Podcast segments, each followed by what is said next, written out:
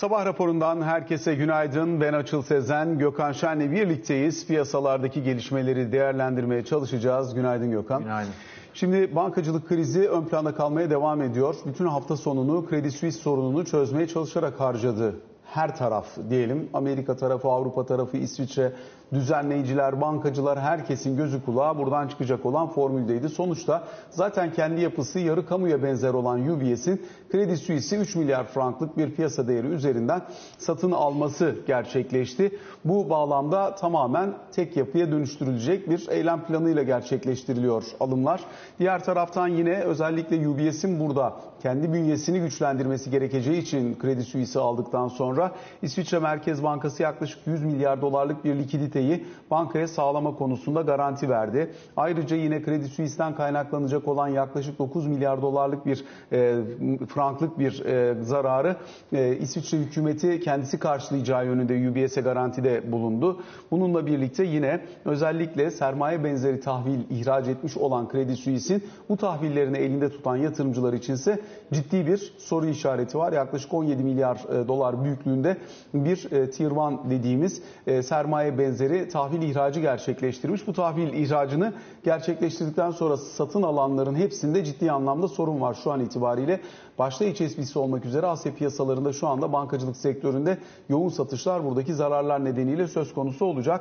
Çünkü burada e, özellikle bu bono ihraççılarını mı kurtaralım yoksa buradaki hissedarları mı tercih edelim yaklaşımında zararın bonoyu elinde tutanlar, oradaki ihraççılar üzerinde bırakılması yönünde bir karar alınmış. Zaten bu sermaye benzeri tahvilleri de 2008 krizi sonrasında ağırlıklı olarak bu gerekçeyle e, ihraç etmeye başlamışlardı. Batan bir banka olursa yükü vergi ödeyenlerin değil buradaki e, sermaye koyma riskini üstlenmiş olanların üstünde kalsın diye. Dolayısıyla böyle bir tabloyla karşı karşıyayız. Hem FED hem diğer merkez bankaları Özellikle bankacılık sektöründe yaşanabilecek olan Kredi Suisse kaynaklı likidite problemlerini aşabilmek için e, sınırsız likidite sağlayacaklarını açıkladılar. Örneğin bugün İngiltere Merkez Bankası sabah saatlerinden itibaren repo piyasası üzerinden bu fonlamayı gerçekleştireceğini açıkladı.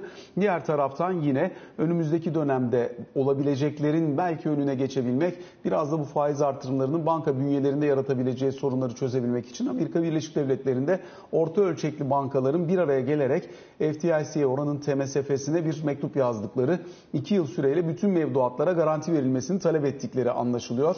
Burada bir maliyet oluşacağını söylüyorlar ancak eğer bu güvence verilmezse oluşacak olan maliyetin yanında bu çok küçük kalacak diyorlar. Dolayısıyla böyle bir tabloyla karşı karşıyayız.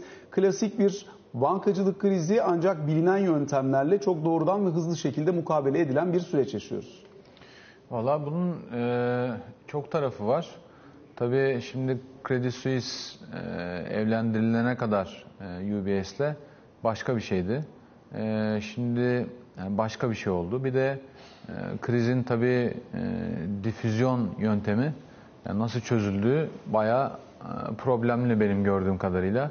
O bakımdan da e, eğer ki haberleri görüp de niye piyasalar mutlu değil, madem işte orta ölçekli bankalar garanti istemişler, e, bunu da aldılar, buna verdiler e, sevenler kavuştuğuna göre film mutlu bitmeli diye e, düşünenler varsa iş biraz daha şimdi e, çetrefil hal aldı.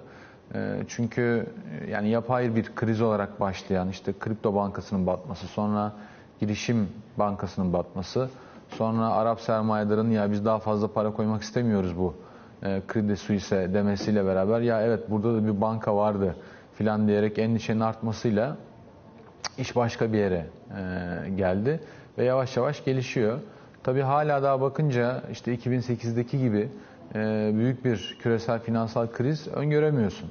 Ama yine de e, o yıllarda ki e, yani 1900 işte 29-30 buhranını yaşayıp da bugün hala bir şekilde piyasalarda olan kimse olmadığını tahmin ederek söylüyorum. Bu durumda bir insanın yaşamış olabileceği en büyük küresel finansal kriz 2008 finansal kriziydi. E, o krizin nasıl geliştiğini, işte manşetlerin ardı ardına nasıl geldiğini, e, zararların nasıl büyüdüğünü hatırlayanlar da doğal olarak şimdi korkar e, vaziyetteler. Çünkü manşetlere bakarsan işte sorunlu banka evlendirildi. E, hatta işte sen de söyledin küresel merkez bankaları kendi aralarında e, anlaştılar. E, sonsuz bir likidite havuzu da e, açıldı. Ki 2008 finansal krizinde yani küçük bir not olarak söyleyeyim bu e, likidite yani sen bana para getir ben sana karşılığında dolar vereyim e, hattı öyle hemen açılmamıştı. Çok geç kurulabilmişti ve çeşitli operasyonel problemlerden ötürü o zaman da bayağı bir sıkıntı yaratmıştı. E, ve bunlara rağmen e, insanlar mutlu değiller. E, bunun birkaç tane sebebi var. Belki onu söylemek lazım. Öncelikle krizin çözülme biçimiyle başlamak gerekiyor. E, şimdi burada ciddi arazlar var. E, konuya girmek gerekirse bir tanesi tabii iş çok hızlı geliştiğinden e, Credit Suisse ile UBS'in evlendirilmesi konusu e, ciddi bir e, oylamaya ya da hissedarların görüşüne sunulmadan çat diye doğrudan İsviçre federal hükümeti, merkezi hükümeti tarafından iki banka ara- ar- arasında brokerlık yapılarak ve kısmi kamulaştırmayla yani zararın kamulaştırılması, çeşitli garantilerin verilmesi ve banka hakkındaki hükümlerin de yine aslında e, hükümet tarafından verilip bankalara dayatılmasıyla e, meydana geldi. Bu tabii enteresan bir kriz çözme biçimi. Çünkü yani hep örnek gösterilen İsviçre demokrasisi işte bir kantonda bir bölgede bankların e, boyası ne olsun diye devamlı halka sorulmasından ötürü harika bir demokrasi denen bir ülkede e, bir gecede 1.7 trilyon dolarlık bir banka e, yani aset size olarak söylüyorum e, aktif büyüklüğü olarak bir banka yaratılabiliyor olması e, yani keşke boyalı bankları sormasaydınız da Bunu sorsaydınız bunu dedirtir. sorsaydınız dedirtir adama. Dolayısıyla e, bu başlı başına bir sıkıntı. İkincisi e, bu Birleşen Banka'nın e, İsviçre'nin milli hasılasının iki katı kadar tek başına bir aktife sahip olması yani beni korkutuyor açıkçası. Yani bir ülkenin iki katı kadar e, aktife sahip bir banka olur mu yani? Bu e, bayağı problemli bir iş. Üçüncüsü e, tabii yani çok yüzeysel bakmak durumunda kalıyoruz. Yani bu şimdi Credit Suisse'in yani tek günahı e, bonolar üstünde miydi? Şimdi bonoları yok saydılar ya birazdan onu da anlatacağım. Dolayısıyla yani burada ters giden neydi? E, yani bunu herhangi bir vatandaşa anlatamazsın. Yani yoldan geçen. Yani ne oldu da bu banka battı? Bundan birkaç sene önce değeri 100 milyar dolarmış. E, şu kriz patlayana kadar e, işte rasyolarına bakıyorsun. Sermaye terlik problem yok. rasyosu, yastığı, osu busu filan ne ararsan e, hepsi yerli yerinde. E, fakat bir sabah geldi bu bu olmadı diyorsun. E, bu o zaman hangi rasyolara biz bakacağız? Bunların her biri çok sorunlu işler. Sonra yine bu bankanın bu yüz milyarlarca işte franklık aktifler arasında yani neler var neler yok bunları yani çok hızlı bir biçimde açıklanması gerekiyor. Eminim ki önemli bölümü e, günahsızdır. E, fakat ne oldu? Yani ters giden neydi? Şimdi UBS ki yine bir parantez daha açalım. E, 2008 yılında bu UBS'i de kurtardılar. Zaten yarı yüzden. Yani 15 yıl önce bu UBS'i de kurtardılar. Ee, Bunlar da yine böyle bir gece operasyonuyla işte para konularak, zararlar yazılarak, bazı bölümler kapatılarak filan yine kamulaştırılmışlardı. Dolayısıyla e, yani o bankanın da böyle bir geçmişi olduğunu, bundan sadece 15 yıl önce bir kurtarmaya e, maruz kaldığını da hatırlatmak lazım. Şimdi yani bunlar neyi yanlış yaptılar? E, Bu ellerindeki varlıklarla, bilgi birikimiyle, işte müşteri bazıyla da Şimdi UBS bunu alacak ve doğrusunu yapacak konusunun da e, çok iyi iletişimin yapılması lazım. Bu yine başka bir konu. Şimdi tabii İsviçre diye bir ülke var. E, yani çok özel bir statüyü haiz e, Avrupa'da. E, yani bana kalırsa işte o bölgede oldukları için Hristiyan oldukları için e, bir şekilde yani görmezden geliniyor. Ama yarattıkları problemlerin büyüklüğüne bakarsan fecaat yani çok acayip bir şey.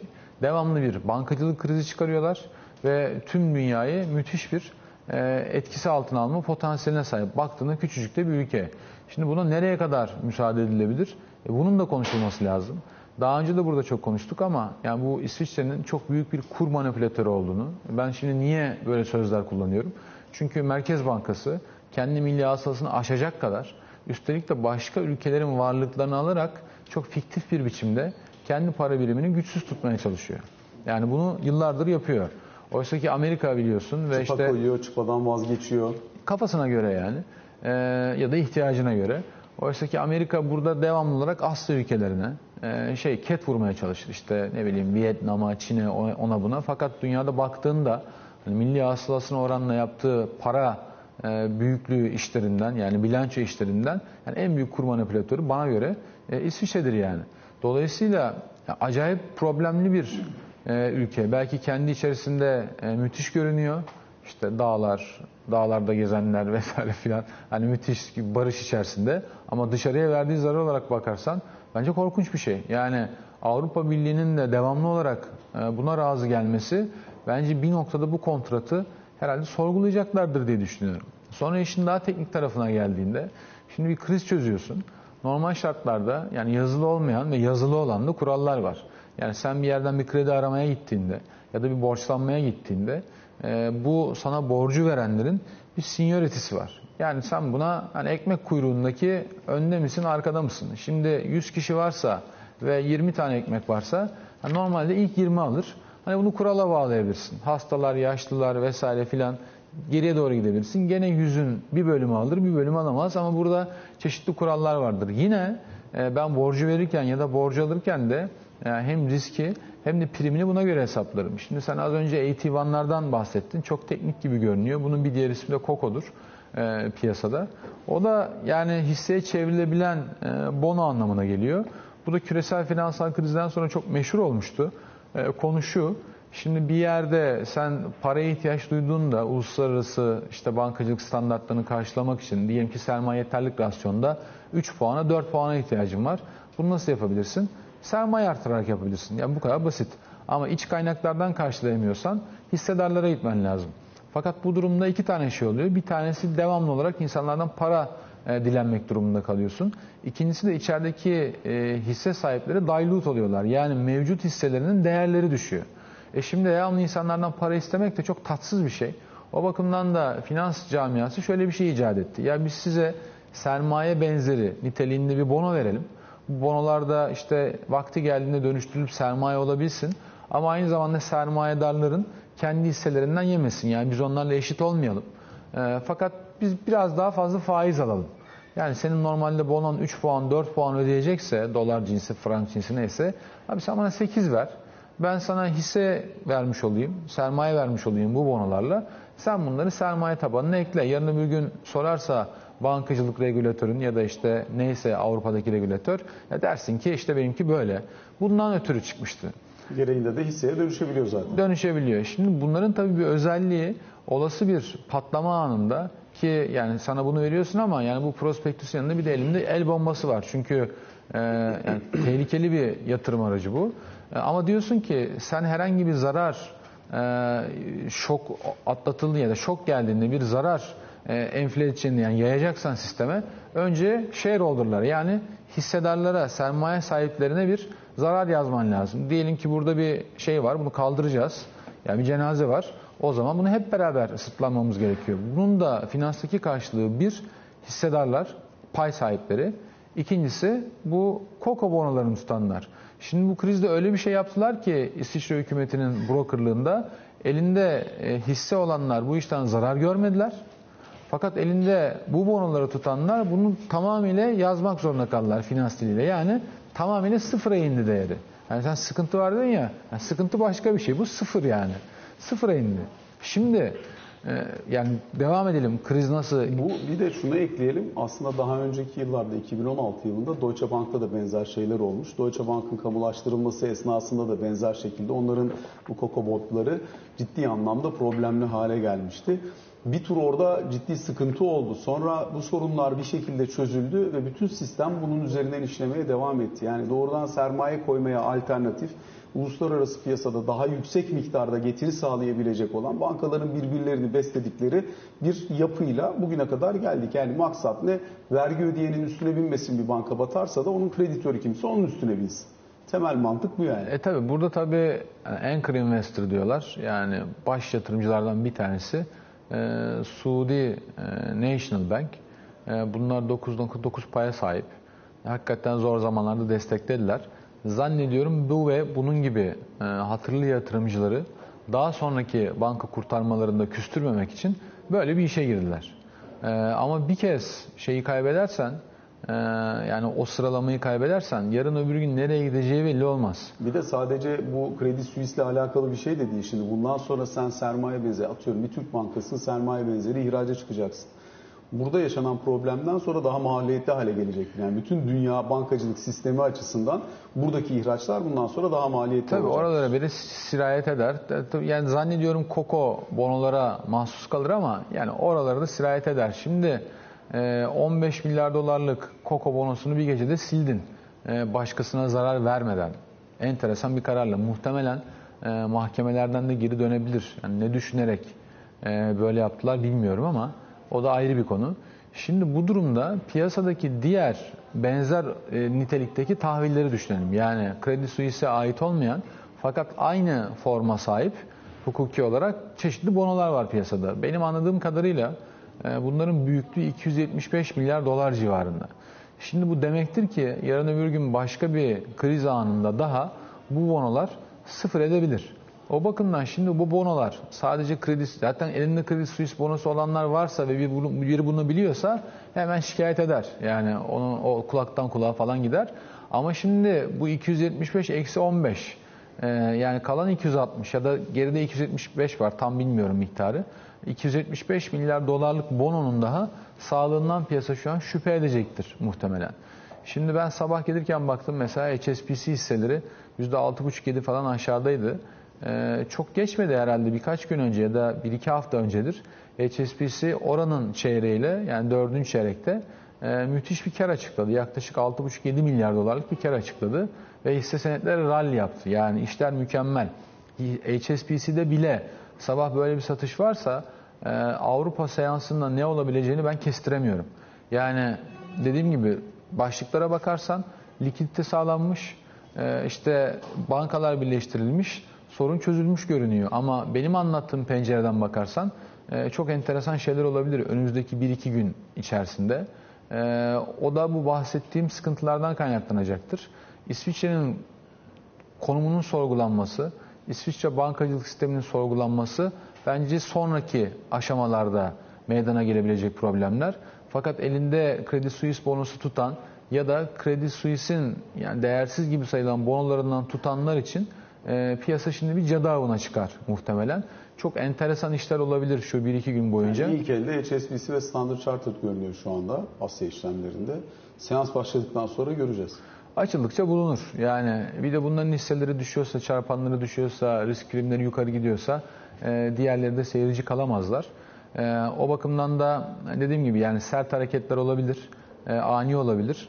O yüzden bence dikkatli olmak lazım. Bir yani küresel finansal kriz gibi kokmuyor ama yani krizi de çıkarmak için ellerinden geleni yapıyorlar. O bakımdan da dikkatli olmak gerekir. Piyasa bu tip mismanagement da diyebilirler. Yani yanlış yönetim, hatalı yönetim ya da basbaya aymazlık da diyebilirler. Sevmez böyle işleri. O bakımdan çok enteresan bir haftaya girdik. Bir de FED toplantısı var. Her ne kadar enflasyondan ötürü faizleri artıracak olsa da faizleri artıracak gibi görünüyor. Artırma ihtimali var. Artırmazsa daha büyük sıkıntı olma ihtimali de var. Var. Zaten bir hani bir, bir dolar sıkışıklığı gördüğüm kadarıyla yok. Yani önleyici bir iş yaptılar. Ee, ama mesela sabah şeye baktım yani yen kotasyonuna baktım. işlem geçmemiş. Yani ben sana dolar vereyim istiyorsan sıkıştıysan dedikleri Japonya'da hiç kimse olur ver dememiş yani. Ee, belki Avrupa açılınca işte frank ya da euro cinsinden e, bazılara fonlamalara bakmak lazım. Ama zaten herkes, bütün merkez bankaları da gerekli olan likiditeyi sağlayacağını açıkladı. Yani bu işin önemli bacaklarından bir tanesi o. Kimin ihtiyacı varsa likitte vereceğiz diyor 5 merkez bankası. Yani o yüzden oralara bulaşmaz. Ben de o yüzden diyorum hani bir, bir krize herhalde çevrilmeyecek ama yani çevrilmesi için e, ellerinden geleni de yaptılar. Dolayısıyla şu 1-2 gün onun karşılığı olabilir. Özellikle e, bankalarda çok enteresan fiyatlamalar görebiliriz. Yani HSBC'ye bunu yaptılarsa başka bankalara da başka şeyler olabilir. E, bir, bir görmek lazım yani. Amerikan bankaları ile ilgili süreci de istersen biraz değerlendirelim. Çünkü aslında hikayenin çıkış yeri orası. Kredi Suisse hani piyangodan çıktı diyebiliriz. Ondan sonra bir anda ne olduğunu anlamadan banka gitti. Yani 3-5 gün içinde bir kişinin verdiği mülakatla bir anda radara girdi. Ondan sonra bir anda paramparça oldu. Gitti banka. Şimdi Amerika'da e, orta ölçekli bankalara e, avantaj sağlandı. Likidite sonuna kadar verildi. işte makas açıldı. Belli mevduat güvenceleri sağlandı falan. Şimdi buradaki ölçek, orta ölçekli bankalarda Amerikan hazinesine bir e, ve FDIC'ye özellikle bir mektup yazarak diyorlar ki hani bu işin daha da büyüme riski var. e, büyüme riskini daha oluşmadan önce bertaraf etmek lazım. O yüzden hani bir başka banka yeniden gündeme gelmeden ilk etapta verin 2 yıllık mevduat garantisini 2 yıl boyunca bütün bankalara, orta ölçekli bankaların tamamına Ondan sonra bu işi çözelim. Çünkü eğer vermezseniz ve bir banka daha çıkarsa o zaman verdiğiniz mevduat garantisi de yetersiz olmaya başlayacak. Sistemik bir riske dönme olasılığı var buradaki e, bozulmanın. Dolayısıyla böyle bir tablo var. Ne kadar karşılık bulacak buna bakacağız ama makul bir istek gibi de görünüyor en azından şu anda bakıldığında. Şimdi bu Amerikalılar şeyi yönetmeyi öğrendiler. E, finansal krizleri.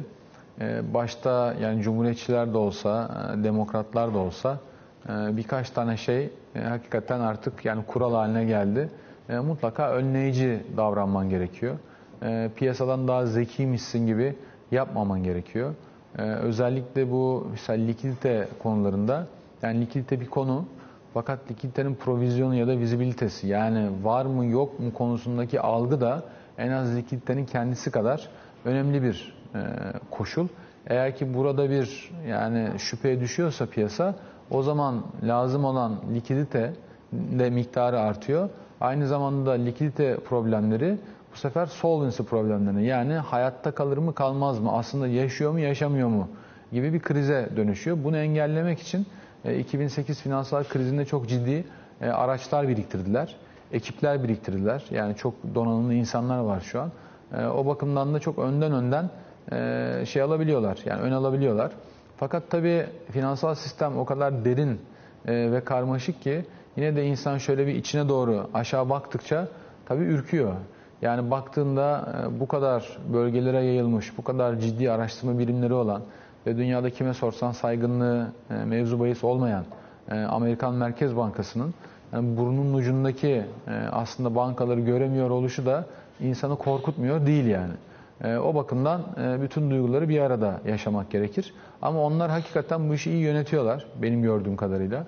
Şu ana kadar Avrupa tarafından da büyük bir problem görmedik. Onlar da herhalde doğrusunu yapıyorlar. Yani benim şu anki tahminim e, bu işte elinde koko bonusu olan e, bankaları, fonları, sigorta şirketlerini filan yakalayıp e, piyasa satmaya çalışacaktır. O bakımdan da yani aşırı uçlar olabilir. Ama madem ki bu karara izin verildi ya da Avrupa'dan da herhalde şu ana kadar bir itiraz yok. Çünkü bütün sistemi e, risk altına alıyor aslında. O zaman bunlar yaşandıktan sonra piyasa normale döner. Ama dediğim gibi yani finansal sistem kırılgan ve birbirine bağlı e, tahmin edemiyorsun. Yani Amerika'daki kripto bankasının battığı günden e, Credit Suisse'in bugününe gelirsen en iyi otorite ya da belki en e, olaya hakim siyasi güç dahi işin gidebileceği yeri görememişti. E, bu da çok kötü yönetildi. Yani durup dururken e, hakikaten sistemi bayağı bir zorluyorlar şu an ama yani ortada da ciddi bir problem olmadığı için aslında e, kriz de yani büyüyemiyor. Yani sancılı devam ediyor. E, fakat dediğim gibi yani devamlı olarak bir altına odun atma e, şeyi var, çabası var yani.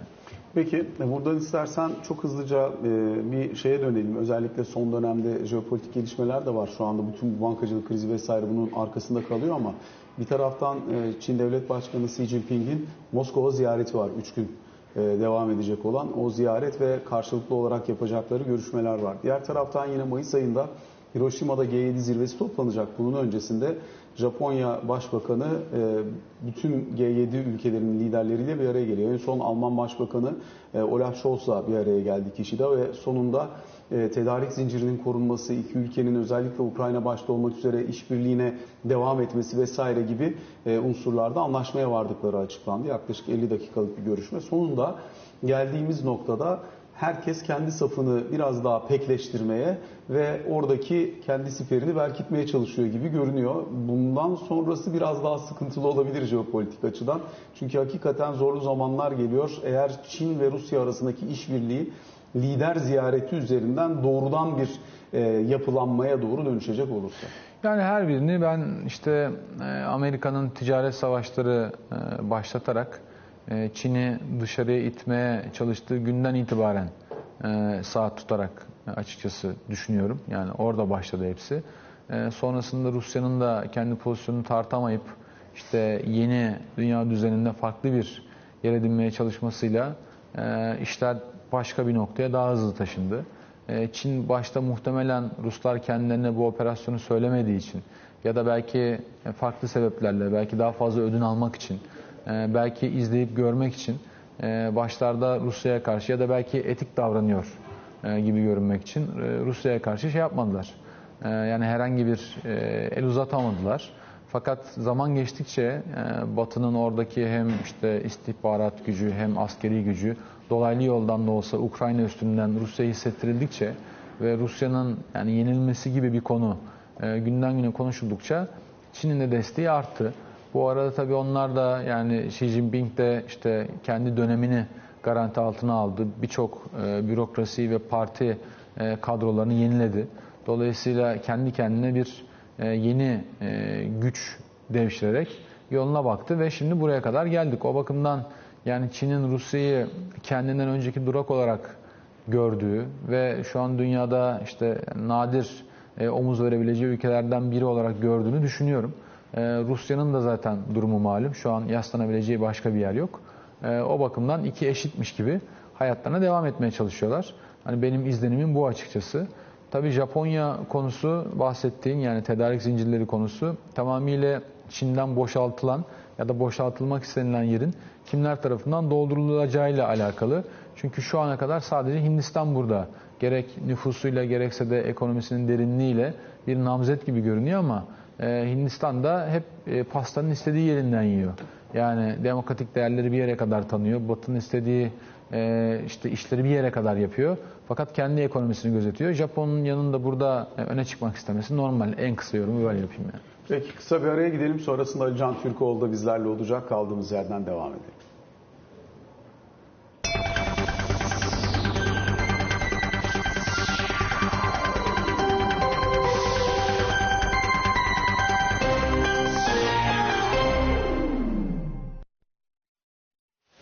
Sabah raporunun ikinci bölümüyle karşınızdayız. Ali Can Türkoğlu ile birlikteyiz bu bölümde. Ali Can günaydın. Günaydın, iyi haftalar. Şimdi özellikle Yüksek Seçim Kurulu'nun takvimi işlemeye devam ediyor. Dolayısıyla bir yandan aslında e, ilçe bazında artık seçmen listelerinin askıya çıkmaya başladığını görüyoruz. Artı yine adaylık başvurusu süreci de bugün itibariyle başlıyor.